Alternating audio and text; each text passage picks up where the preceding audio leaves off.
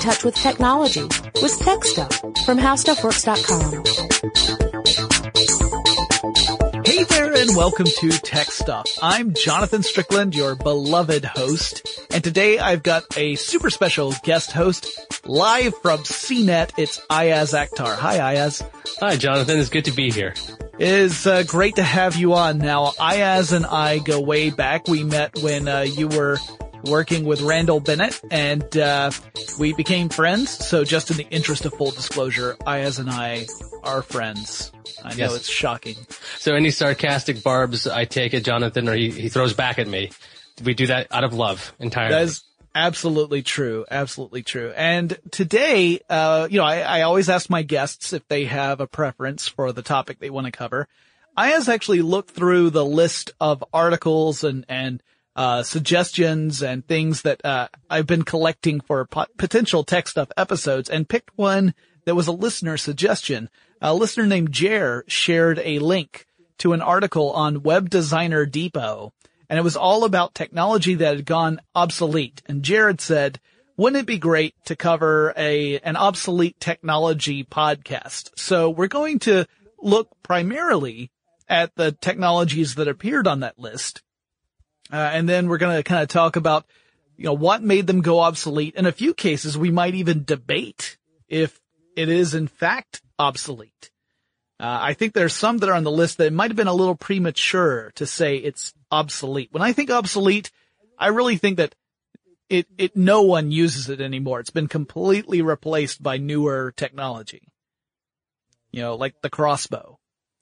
Not a lot of people using those. well, it's not obsolete. That that still has a function. So that yeah, we'll argue about that plenty. Like, what is the true definition of that? Is it just no one in the world ever uses this again, or is this just basically something that's been, uh, or its function has been traded in for another device? Well, I mean, sure, a crossbow is functional. I'm not saying it's not working. I'm just saying that, you know, they're, okay, that you're right. We're gonna get into this throughout the entire episode. so, uh, uh, spoiler alert, crossbow does not appear on the list. So we're not gonna be covering that. However, I wanted to, uh, begin kind of where the, the list began, although I should also add, these are not necessarily in the same order as they appeared on the article because a lot of the technologies in the article were similar tech, or at least were technologies that fulfilled a similar role. And so I kind of grouped together quite a few of them. Uh, but in any case, the first one was Super 8 or 8 millimeter film cameras, which the article referred to as video cameras. And I immediately got the giggles because film and video are two different things. Now, uh, have you ever actually used a film camera? Surprisingly, no. The only cameras I ever used when I was growing up were ones that used uh, VHS tape, and that's it. I never, I, I never had the experience of the Super 8. Uh, I think a lot of people are familiar with it with the Wonder Years. That's what it looked like, kids. If you wondered what it looked like, this film actually going through with no sound usually. Uh, I think. Yeah, exactly. It's, uh, you know, you, you, you had to record sound separately if you wanted to have sound with your films, which meant that you would have to slate it. Slating, of course, for those who aren't familiar with the, the film production world, slating is where you have some sort of, uh, visual and audio cue that tells the producer how to line, or the editor, how to line up both the audio track and the video track. So if you've ever seen the, little slap boards that are often used to, you know, whenever you're seeing a behind the scenes shot of a movie or it's just a television show where they've got that in there as, uh, you know, usually it's when they're showing someone making a movie. That's what that's all about. Uh, so yeah, usually these were just silent films. Uh, it was interesting to me that eight millimeter film was actually 16 millimeters wide. Uh, it was just that you would, when you were shooting, it would record on one half of the film lengthwise, and then you would turn the cartridge upside down and reinstall it, and then you could shoot on the other half of the film lengthwise. So that was what allowed you to double the amount of film that you had per cartridge. Um, that's one of the things that is very different these days, obviously. Like, we used to talk about film in terms of footage. Literally footage. How many feet of film did you shoot? And that's, while we still use the term footage today, and we still use the term film today, That's no longer the case. Now we're talking about how many bytes of data did it fill up. So I, I agree that this is obsolete in the sense that I don't think you're gonna find a lot of places offering Super 8, uh, film cameras or even Super 8 film, but you can still find a few places. It's just really tricky. And it's also tricky to find places that can process that film because unlike video or digital film, you can't just view it immediately. You actually have to process the stuff you shoot in order for it to become viewable. So, uh, I, I'm, I'm okay with this one being called obsolete. What's your opinion? It's definitely obsolete. Although I'm sure there are parts of Brooklyn where this is like the coolest thing that kids do or, or hipsters do. Um, there's, there's no way I would see anybody using these things these days. And unless you're like some kind of crazy enthusiast, it's like somebody who would, who set up a, like a, a flash with that powder stuff that would go up. Flash Yeah. powder. Uh, that would seem to be very unusual. So I would think obsolete. Absolutely. Yeah, yeah. Unless you're a film student trying to make some sort of statement, I don't see this happening. Uh, it is interesting. Another little bit of trivia. The old Super 8 film could hold 3,600 frames worth of film, which amounts to just a few minutes. So two and a half minutes of footage at 24 frames per second. If you change the frame rate, you could get more or fewer minutes of footage out. But just imagine, you know, the fact that you are doing a take using a Super 8 film camera. No take could be longer than two and a half minutes. Obviously that kind of pressure makes movie making take a lot more time and it's a lot more stress, I think. Um, going along with this one is home movie projectors. Again, not a huge surprise. Because if you don't have the cameras to shoot the film, then why do you need something to show the film? um, Yeah, I mean we, that's that's been gone forever. I mean, I, I've seen these back. Actually, I have seen this in school back when they actually had the reel. Like the reels would come in, they'd wheel this AV unit in, and they'd have an old projector with this. But usually they were science things, not necessarily uh, home movies. But I'm just thinking back to the the how quick you'd have to shoot things. I'd imagine it, the stress levels would be very high for families. It's like get the shot right, get it right, Right. because we've got two and a half minutes, and that's it. We're gonna have, be happy here. That's that's it, Jimmy. You gotta you gotta at least give a, a a false sense of happiness to everyone back home, and we get one shot. That's it. Yeah, it's not like the days where we got to to retry everything, right? If you know these days, if you take a picture with like a smartphone and you don't like it, you just delete it and do it again. That was not the case in the old film days. Well, uh, yeah, these these projectors have been largely replaced with DVRs, DVD players, Blu-ray players, uh, VCRs even in some homes. And then uh, some people have digital projectors. So kind of a spiritual successor to the old real home projector, but it works on a very different technology. Now, the next one I remember from my childhood, I didn't own a Betamax machine, but I remember the, the, the cassette wars between Betamax and VHS, and those are the next two on the list. Now, th- this is the early video market for the consumer. Uh, video had been used in professional capacity for quite some year, for quite a few years, I should say, uh, before it ever hit the consumer market. And then you had the VHS versus Betamax battle. Um, the the main differences between the two, well, one, uh, Betamax was made by Sony, and VHS was uh, uh, that came out from RCA, I believe, and uh, so you had a, a, a format war that way. But Betamax also could record in a slightly higher resolution, and uh, was limited to at least for the longest time to one hour long cassettes for home recording. Whereas VHS didn't have that limitation. You could get longer recording VHS tapes and that gave it an advantage. Also, Betamax tended to be um, more expensive than VHS. So this was a, a, a battle that we'd see play out again with Blu-ray versus HD DVD. That sort of uh, a fight that broke out. Um, and it, in many ways, the two format wars are very similar to each other. So if you remember the old HD DVD war, then this story is really pretty close. Uh, the big difference being that I didn't go to the CES where Betamax pulled out of the show at the last minute. But I did go to the CES when HD DVD suddenly decided not to show up, uh, the day of the, the show opening. Yeah, this is Sony's like revenge, at least the, the Blu-ray one was, because when it came to Betamax, the quality was there. It was higher quality, like you mentioned, and a lot of people thought that quality would win out, but VHS was just much cheaper, and you could have longer films, and, and I believe there was the adoption of pornography on VHS, so that kind of led the way at times. But Sony got to win finally with the Blu-ray, where I think the the last major player they bought out, I want to say it's Warner Brothers, but they basically paid a truckload of money and ensured their victory in the home theater space. Yeah.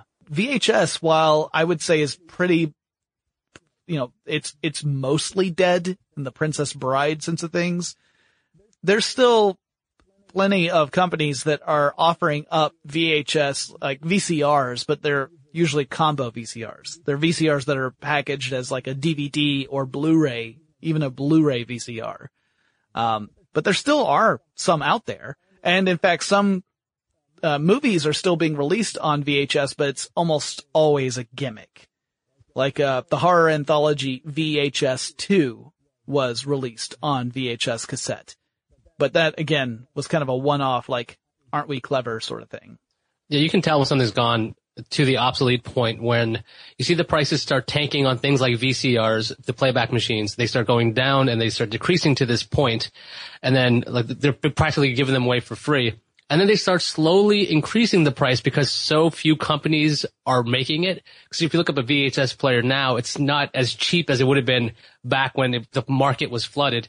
So I don't know if it's it's not dead. It's definitely, I'd say obsolete when it comes to video technology. It doesn't have the quality. It doesn't have the amount of, I mean, I wouldn't say bit rate, but you're not going to have the resolution when it comes to this. You're not going to have the same amount of audio coming out of this, this technology. So it's yeah. definitely, uh, it should be on its way out, but it's that it won't just die.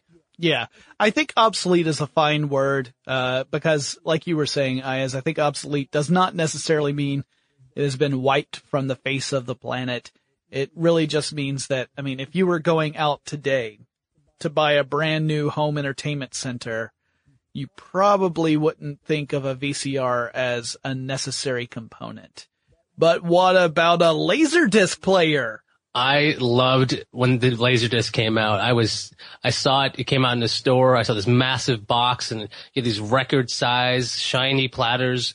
And then I begged my folks to buy me one. They bought me a laser disc player. I came home with it, and then I'm like, wait, how do you record on this thing? And they said it doesn't record. And I go, we're taking this back to service merchandise right now. So I had a laser disc player in my house for all of three days because I was not happy about it. My folks were very nice and they were very happy to get what I believe to be a $430 credit back from this store because that was really, really expensive and they were very nice enough to get it for me. So they get to, uh, they got to enjoy the store credit later. That's so hilarious that, that you owned a Laserdisc for all of half a week. Uh, yeah, I didn't have a Laserdisc player at all. Uh, I did grow up in the era of the, the home video, you know, wars, everything from the Betamax to VHS. We had a VHS VCR, not a Betamax. We didn't have a Laserdisc player. We did have a totally different obsolete technology that I'll mention toward the end of the show, but it's, uh, it was not, it didn't make the list that we were talking about uh, right now, the online list. Laserdisc players had a much higher quality than VHS when it comes to resolution and sound. They were kind of the predecessors to DVDs. Uh, they were an, uh, you know, the, really the first optical based home media, uh, uh, format. And, uh, it also brought in the era of full motion video because there were Laserdisc arcade machines that um, used laserdisc uh, footage as the means of showing off the game. Like like Dragon's Lair is the big example, where you know at certain moments within Dragon's Lair you could make a decision, and the character would go and uh, either succeed or fail based on that decision. But everything has already been pre-recorded. Nothing was being rendered at the time that you were playing. You were really just unlocking various sequences. And uh, that was the limitation of the Laserdisc format. It it couldn't do anything beyond that. But on the other hand, people who own Laserdiscs love the quality of the picture and the sound. Uh, I remember going to parties with people who had laserdisc players. They would always have, you know, one of the movies on in the background and it, it was, it just blew away anything that was on VHS. You didn't have that tracking, uh, artifact that would go across when you, you know, your tape is not quite right. You have to fix the alignment so that you don't have the, the static or whatever on there. That was never a problem. But, uh, Laserdisc ultimately didn't catch on in the consumer market uh, to a wide extent. It had a very dedicated core of followers, but it eventually lost out to things like DVDs, uh, and Blu-rays later on. So by 2000 in the United States, um, they were pretty much gone. So sad to say that it never really caught on in a big way, but it did kind of pave the ground for the following types of optical based media like DVDs and Blu-ray. Uh, then we've got a whole bunch that I grouped together because they are similar. There's the phonograph, turntables, vinyl records, transistor radios, boom boxes, the Sony Walkman, and the Sony Discman. So some of these I could argue are technically not obsolete, uh, they might be niche markets. Um, in one case, the Sony Walkman, the brand still exists. Though I guess you could argue it's not the same piece of technology. Yeah, it's not exactly the same. They, the Walkman used to be a cassette player. For those of you who don't remember, cassettes are like this analog way of getting audio to you. And when the tape itself would have an issue, you'd have to get a pencil and kind of uh, rewind the actual tape. Yep. So there's there's a whole generation of people have no idea what I'm talking about. But when you had these cassettes, you'd, you'd want to walk around with them. And unlike something that, that succeeded them, like the Discman, you didn't have a lot of skipping problems. You could run around with the tape and there was no real issue there, but you did have to deal with the destruction and wear and tear of the actual tape. And I remember when I had a Discman at one point, uh, it was great once they in, they invented anti-skip technology, which was basically just reading ahead and having the audio set to go in case of a skip, because optical media not exactly designed to be ran around with back right. when it first came out. Yeah, it had to buffer that audio so that should you encounter a bump, it could continue to play seamlessly. And like you were saying, the cassette didn't have that problem. You have other issues like there were times where maybe the tape could get caught on something and unwind from the cassette, and that was a huge headache. Uh, you know, obviously it's a magnetic storage medium, so if you were to work near, I don't know, superconductors or something, you might end up having some issues on your music. Uh, but, but I, you know, I, I certainly was a big fan of the cassette back in the day. It was one of the easier ways to have your music be portable. And the Walkman specifically made that easy. As for things like, well, the phonograph, sure, the phonograph's obsolete. It's been obsolete for ages. I don't even know how it made the list. it's kind of like saying, you know, uh, I don't know, like, uh, the horse and buggy is obsolete. Well, yes, that, that is obvious. Uh, turntables, I'm, I don't know. They're, again, it's like a niche market, but there are lots of music artists out there who will release their music on vinyl and you play it on turntables. I'm, I'm sure there's some people who collect that kind of stuff, even if they don't have the uh, the device to play the media on, but they're just a collector. Uh, but I, you know, I I know that turntables and vinyl certainly still have a place. I mean, DJs alone make sure that that doesn't die out completely. Uh, would you go so far as to say that turntables and vinyl records are actually obsolete? Definitely not ob- obsolete at all because their replacements would be something like digital music. And the big claim is that there is some kind of analog warmth that you get that you just can't reproduce on a digital medium. And so as long as long as, as there's going to be music, there's still going to be vinyl. Because, you, you know, of all the things that try to replace vinyl, the fact that it keeps coming back mm-hmm. or it just refuses to die, I don't think it's it's ready to be called obsolete. Because then, I mean, why why don't we other why don't we ever see other analog audio take off as well as vinyl does? I'm not really yeah. sure. Yeah, I mean, I, uh, the only thing I can think of is that the the cassette tapes uh, have the magnetic media tend to have a, a hiss behind it, which people say that obviously takes away from the fidelity of the recording, whereas vinyl doesn't have a hiss, assuming that your equipment is clean and the record is unblemished. I mean, obviously, if your record has wear and tear, there's going to be some pops and scratches in it. Some people say that actually adds character to the recording. And, uh, for a, for a full generation, that was the way people were used to music and it sounded weird to not have those kind of pops and scratches in it. So, uh, yeah, I agree with you. I don't think that one's obsolete. I would say that that one, that one probably does not merit inclusion on the list. Uh, cassette tape recorders and cassette tapes are actually the next one that were listed in the, the article. And I can see why. I mean, obviously the music, like the pre-recorded music stuff, the music industry going out to buy an album has largely and almost totally abandoned the cassette format with with little one-off exceptions, things that are really more of a marketing gimmick than anything else. For example, the Guardians of the Galaxy soundtrack, their awesome mixtape is going to be released or has been released out on cassette tape. But that's because the cassette tape played such an important part in the movie. It's really more movie memorabilia, I would say, than an actual musical album in that sense. Yeah, when it, cassette tapes. I mean, obviously, I was talking about before. Uh, my big life with cassette tapes was recording stuff off the radio. I'm sure you've yeah. done this too. It's like you got your boombox, you're waiting for it, you're waiting for a song because there was no way to get audio very easily. You just had to wait around for it to come in through the airwaves. You had your cassette tapes, and like back when we are talking about the Walkman, nothing more, nothing would cause a panic like seeing that tape getting stuck between right. the heads and you're like, okay, did it get twisted? Is it busted inside?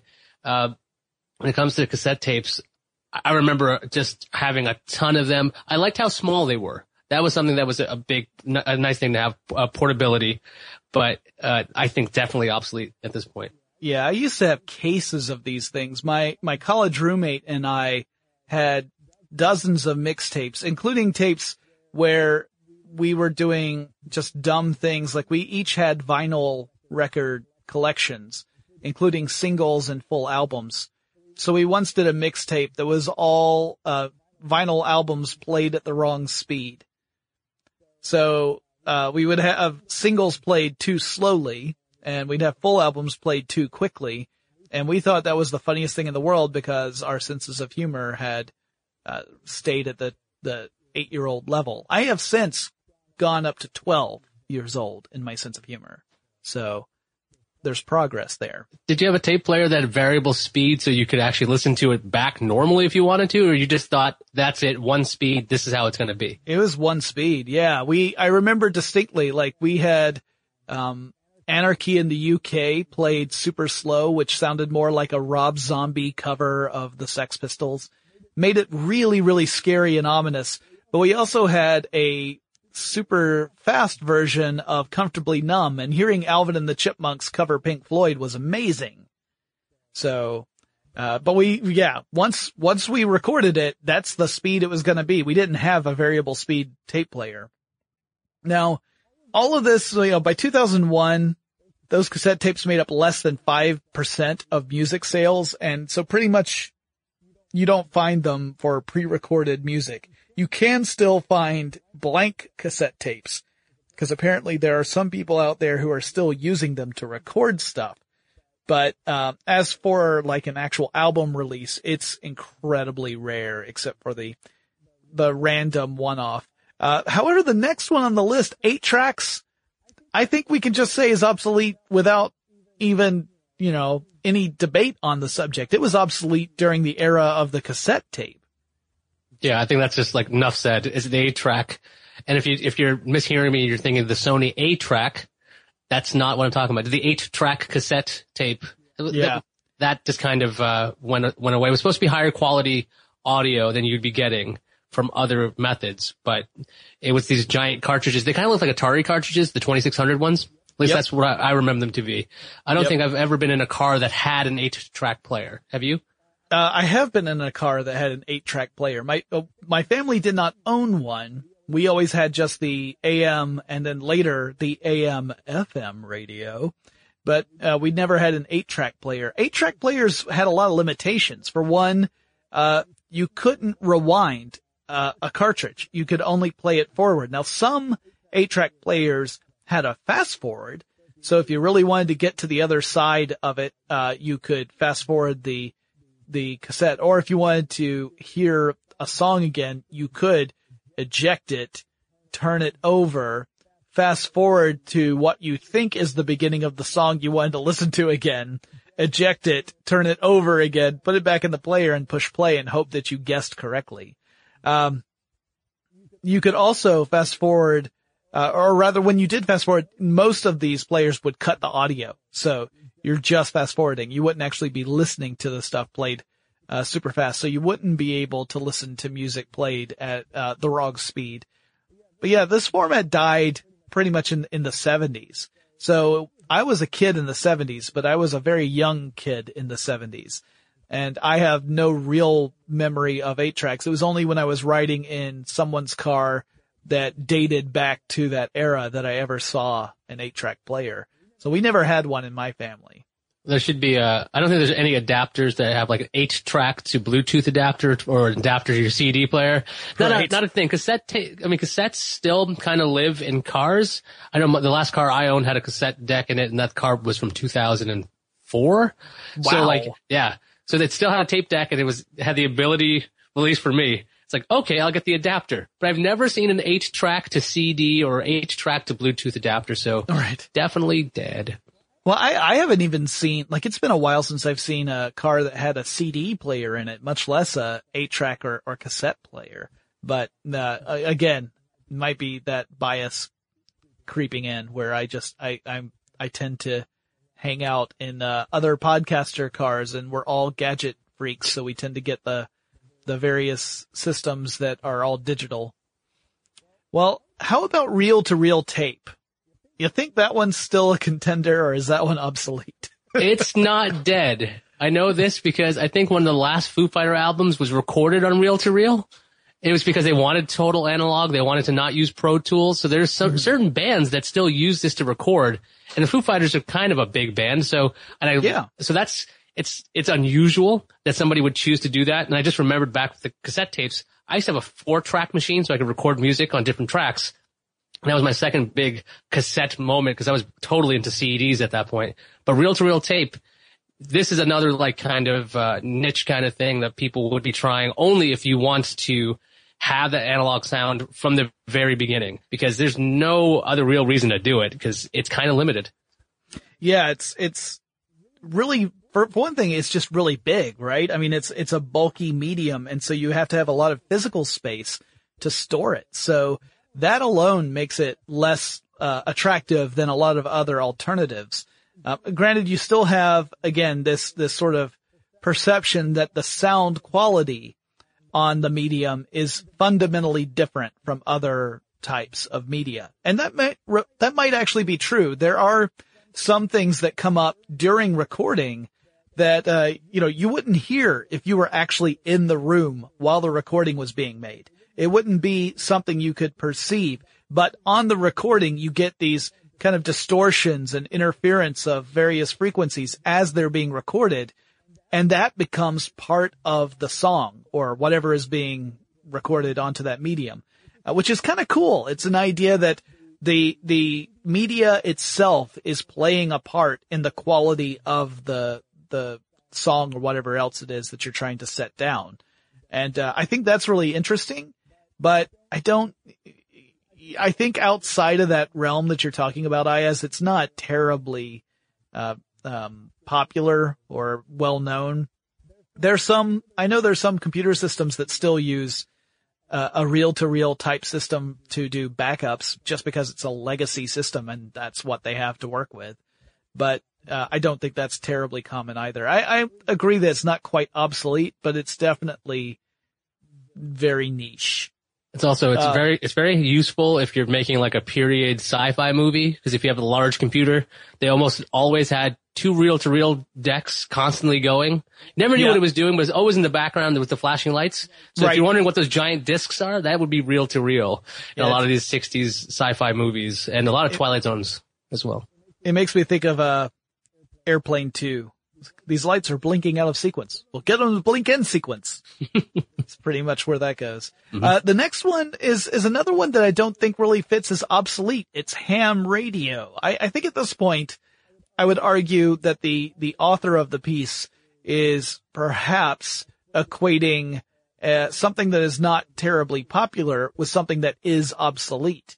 But ham radio, amateur radio is still a thing, right? This isn't, it didn't, people didn't just stop. There are quite a few, uh, amateur radio operators out there.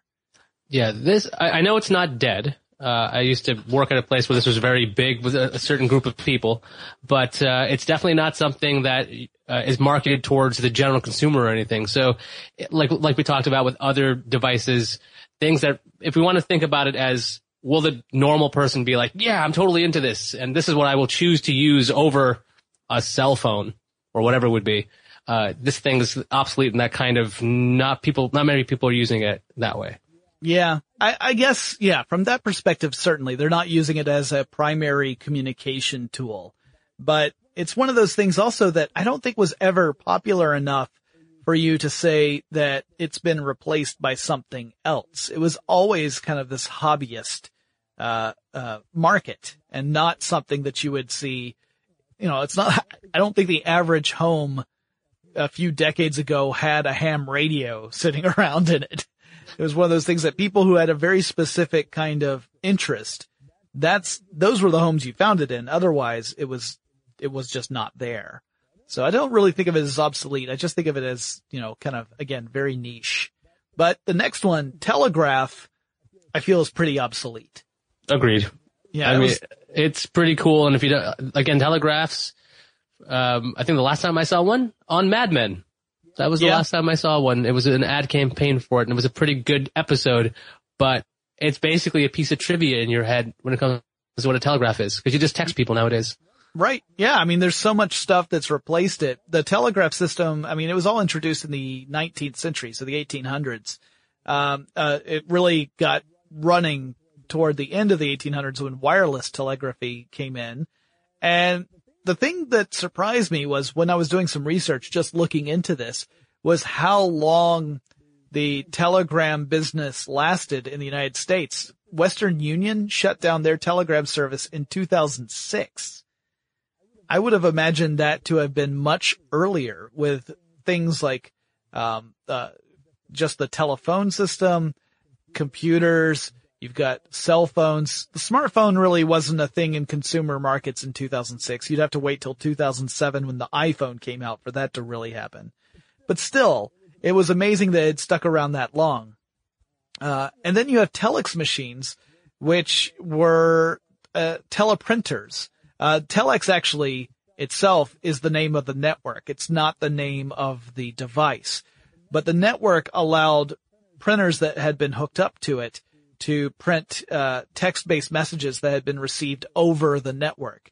So, um, it's not entirely obsolete either. It's still being used in maritime functions. In fact, it's a requirement in the global maritime distress and safety system.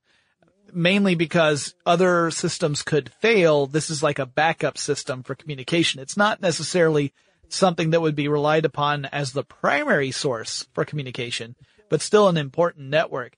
I can see why you'd say obsolete, however, because it's not like it's something that the average person is going to ever come into contact with. I'm actually generally unfamiliar with telex machines other than like, I guess the Simpsons reference it at times. Burns, Mr. Burns does the Right. telex, but that's about it. Like I, I don't know much about it at all other than what you just said. Yeah, yeah. I mean, I've never, I've never personally encountered one. I, you know, my parents wouldn't let me into the telex room at home, so Yeah, they kept it in that cabinet. We weren't allowed to touch with the fancy soaps and the uh, beautiful dishes. actually, I have to correct you, Iyaz. They kept me in the cabinet. Everything else was outside of it. That's much I- more efficient. My folks should have done the same thing. They just locked us out of rooms. They should have just locked us in a tiny one. So Harry, right. Harry Potter was largely based on my background. Um, yeah, you and your owls, man. Real problem. Yeah, yeah. Well, okay. Let's let's not reveal my entire personal life to the internet. Let's move it. on to to Wang calculators. This was the uh, yeah. I remember Wang computers, but only because I remember people talking about it after uh, the computer company had already faded away, and um, it's you know it's one of those things where the more juvenile among us joke about it. Wang Computers.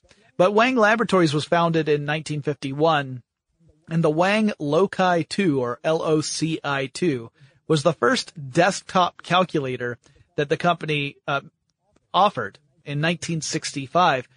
They were enormous. Have you ever seen one of these? I have not. Okay, well, you know, like the really big um, office telephones, the ones that have lots of different bells and whistles to them, not just your average ones. The ones that take up a good quarter of a desk. If you've ever seen one of those, that's kind of the size of a Wang desktop calculator. These things were enormous. They weren't, it's not like a pocket calculator. It was a big piece of machinery. Uh, and these really have become obsolete. You can get a basic scientific calculator that could do everything that the Wang calculator could do, and you can put it in your pocket. Whereas these things, again, were, were huge. Uh, the company Wang Laboratories went bankrupt in 1992 and it was eventually acquired by uh, a company called G- Getronics in 1999 and then essentially dissolved. They folded it into their other divisions and it no longer exists as its own entity anymore. It's kind of sad, but, uh, yeah, the, I, I can't disagree that an enormous desktop calculator is now obsolete. Definitely obsolete. Now I am looking, okay, I found some pictures of this thing. It looks kind of like a word processor. Yeah. Uh, it's just, it is enormous. This is, um, it's, it's a computer. That's what it is exactly. it does. It computes things. Wow. Yeah.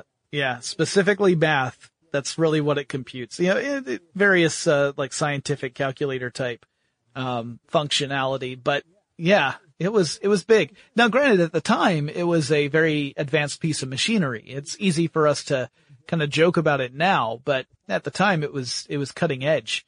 So it shows that we've gone a long way where you can hold something in the palm of your hand that can do everything that machine can do. Plus you can just carry it around with you. Uh, and, you know, depending on the, the device, you could connect to the internet. So that's something that that, that machine never could have done. Uh, analog telephones is our next one. Uh, the landline service has been declining steadily since the mid 2000s and digital systems are a huge, huge deal. Uh, I've heard that the FCC will allow phone companies to stop supporting analog lines by 2020 and that by 2030 we would expect them all to be gone. Uh, Iyaz, do you still have a landline? No, I've moved to a VoIP box. Uh, Yeah. landlines are, they're really helpful for things like, uh, 911 calls because you actually can, the, uh, the dispatch can actually see where you are. Right. Uh, with that kind of thing. Uh, but these days, I believe you can set your home location with E911. So at least you have that kind of functionality built back in. Uh, although analog, just regular landlines in general, just they run with no power since there's power always going through them. Are, is there a digital version of that that exists where you can have power going to it all the time? You know, I've never heard of one. I've always seen the digital lines having to get supplemental power, so I don't know. I also don't have a landline. I rely solely on cell phones now. Uh, in fact, I haven't had a landline in probably a decade. Um, it's, it's been a really long time since I bothered to, to maintain one. I know there are a lot of people who advocate that you should keep one, like a, just a phone, just plugged in somewhere even if you don't have a regular phone line, just in case of an emergency. Uh, I know a lot of my friends out in San Francisco do because that's part of their earthquake preparedness kit. But here in Georgia, I don't have to worry about that. We get, if we get an earthquake, it's likely not strong enough for us to notice it. So, um, I haven't bothered with it, but yeah, I can see why this one's on the obsolete list. It's still, again, if you live in an area where you have to worry about various kinds of power outages or whatever, uh, often the phone line, not all the time, but often the phone line can remain uh, unaffected by that, depending on the nature of the outage. and it can be a really useful tool. I just, it's just one that I never really think of. How about PDAs? Did you ever have a personal digital assistant? I did. I had a handspring visor and uh, if you guys don't know what that's like, it's kind of like a smartphone without the phone connectivity. But the visor was special because it had the ability to have something called springboards in the back, kind of like a Game Boy cartridge slot. You'd remove this little plastic placeholder. You'd put in something like a physician's diction- dictionary if you wanted, or an encyclopedia. That is, you could even attach a cell phone attachment. So I actually, my first cell phone was a visor phone, which anytime I handed to other people to use, they did not understand that they had to use a stylus or touch the screen to actually dial a number. And they were like, what about all the face grease? You're putting your face against the screen. That's just really weird. This is back in like 2002, I want to say. So this is a long time ago. That concept was, uh, very foreign back then. Uh, were you a PDA guy? I was not. I never had one. I, uh, I, was actually a late adopter of cell phones. Um, but once I did adopt it, I never looked back. So I, I went from not having any kind of, uh, personal digital assistant, nothing like that. I had a computer at home and I had a landline at home and that was it. You know, if I was out and about, there was no getting in touch with me. And I, if I needed to call somebody, I had better have that phone number memorized because that was the only way I was going to get it, uh, unless they happened to be in the phone book. Yeah, we used to have phone books. Boy, I remember those too. That's relatively um, obsolete too. Yeah, I still get them, even though I have put myself on the do not send list multiple times. but, um, uh, yeah, it's, that is certainly one of those things the internet has helped replace. But yeah, I, I never, I never carried one around. By the time I would have, cell phones were a thing and they were, they had enough basic functionality for me to have a list of contacts of the people that I would call more frequently than anyone else.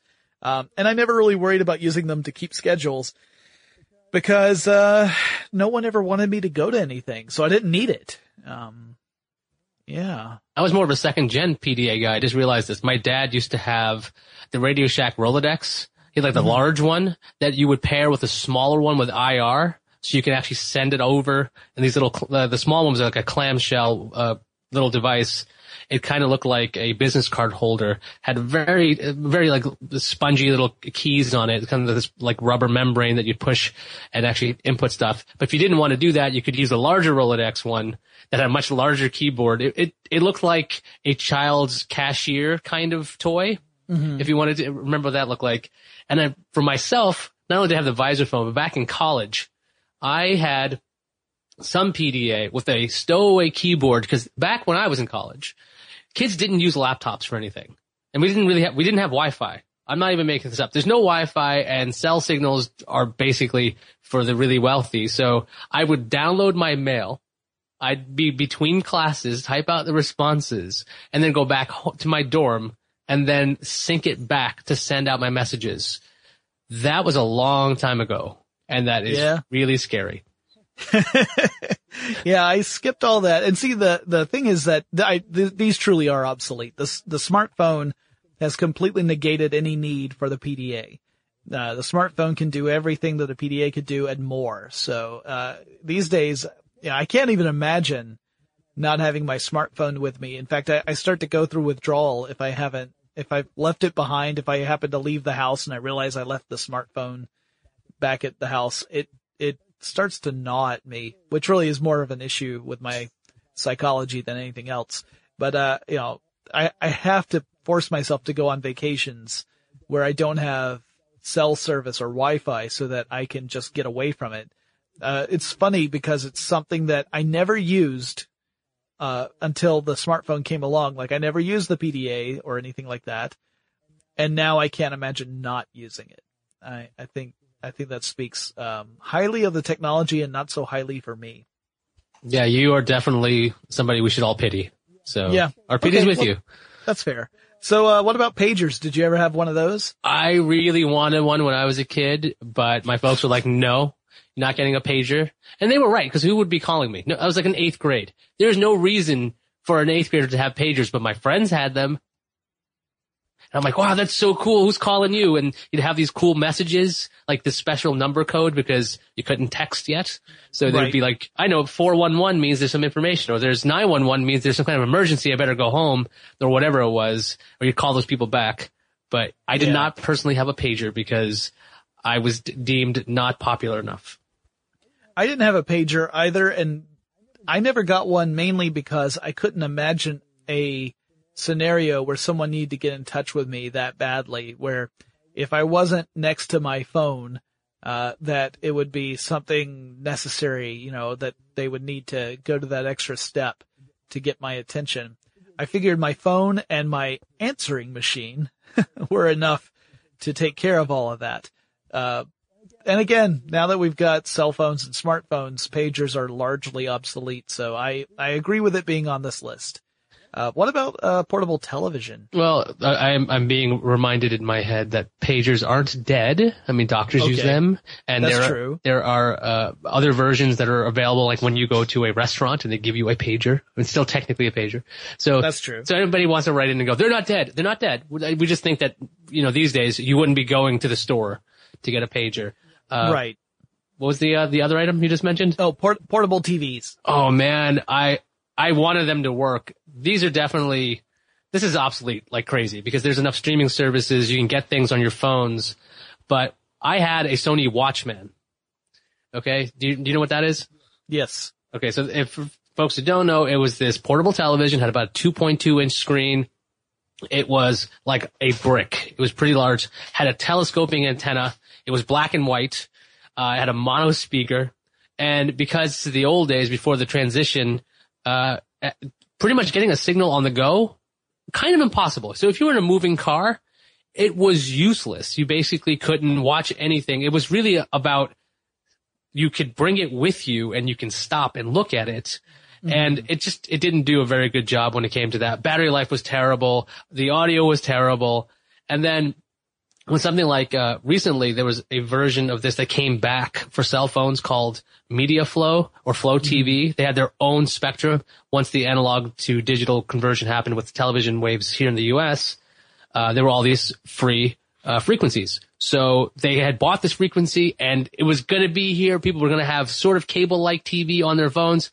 It folded within a couple of years. Apparently nobody really wants to watch live TV on the go. I'm not sure why that is, but that's what apparently has been happening. I think I think live TV in general has really taken a hit. I mean, we've had so many ways of watching stuff on demand whenever we are ready to watch it, you know, like so that we're not held to the schedule of a television station or a channel or anything like that.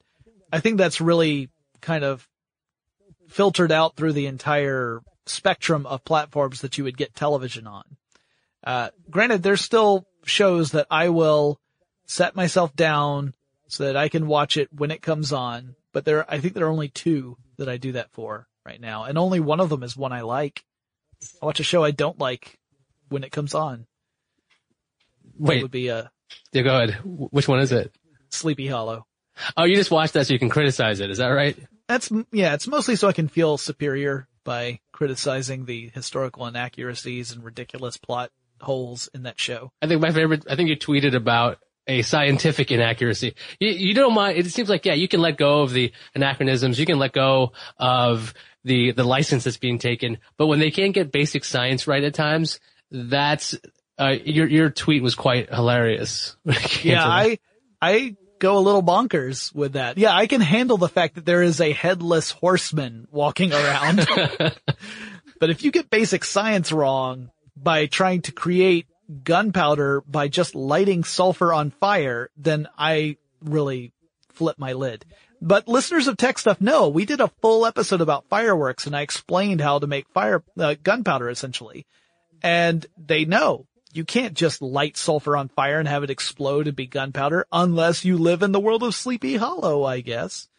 I'm getting off track. All right. Our next one is another uh, batch, which I think we can just kind of dismiss out of hand, which is, um, LED watches, TV watches, the Seiko wrist computer, calculator watches, basically all the little gimmick watches and watches in general have really taken uh, a hit. I mean, they're largely used as a, an accessory now as jewelry because almost all of us have some other device on our person that has the time on it.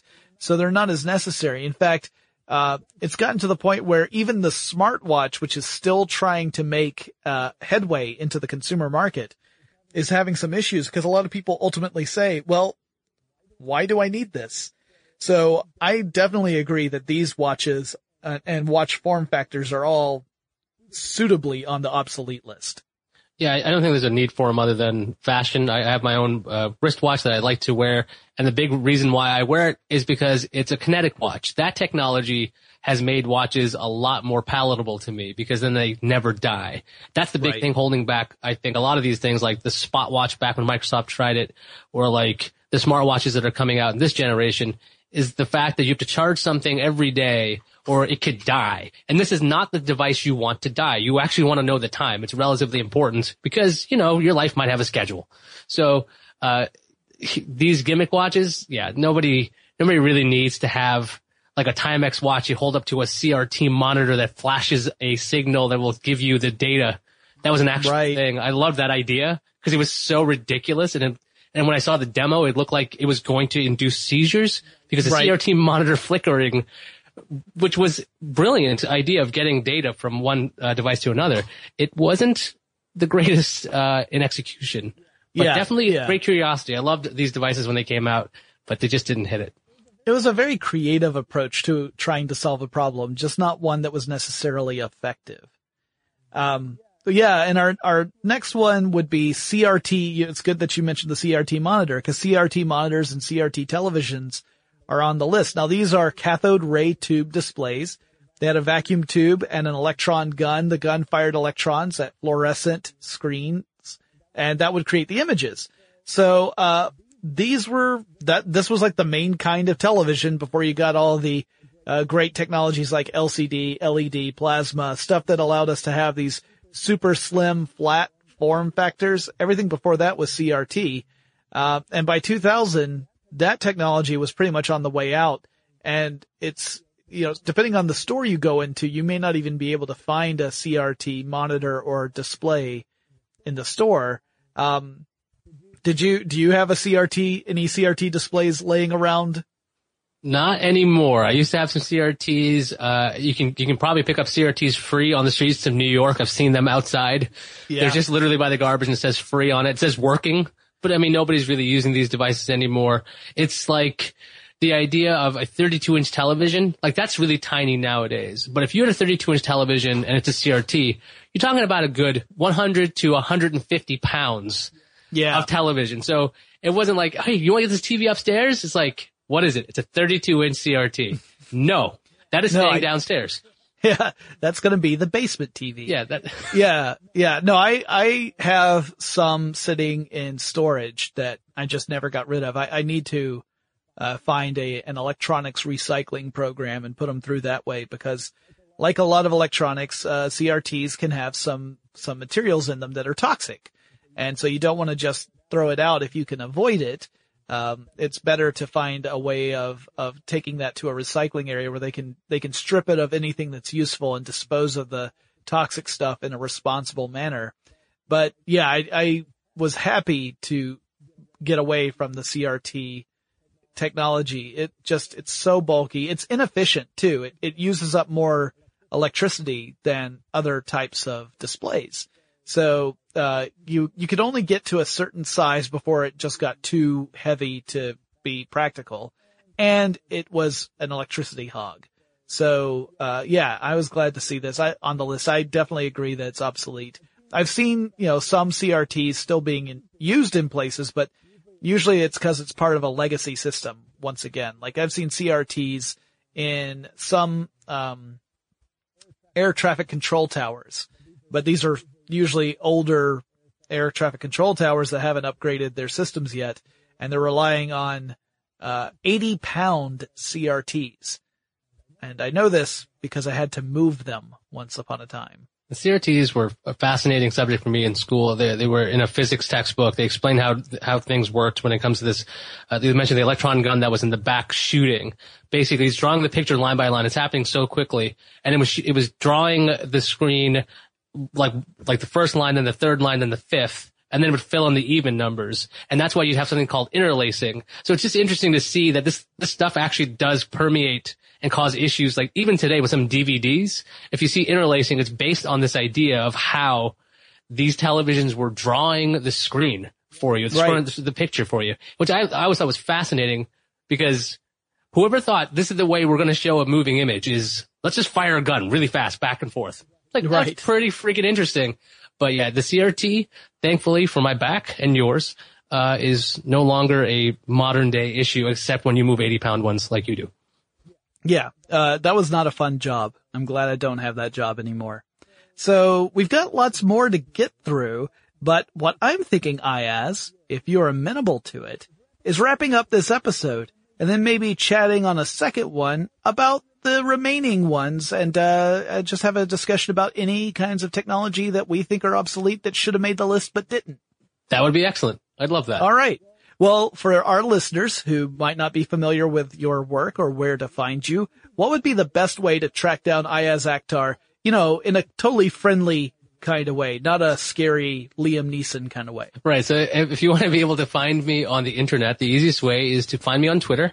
Uh, my username is Iyaz, I-Y-A-Z. I got it early, so I'm usually just Iyaz on the internet. If you want to find me like at uh, where I work, check out cnet.com. I pen some things every now and then. I do some videos every now and then.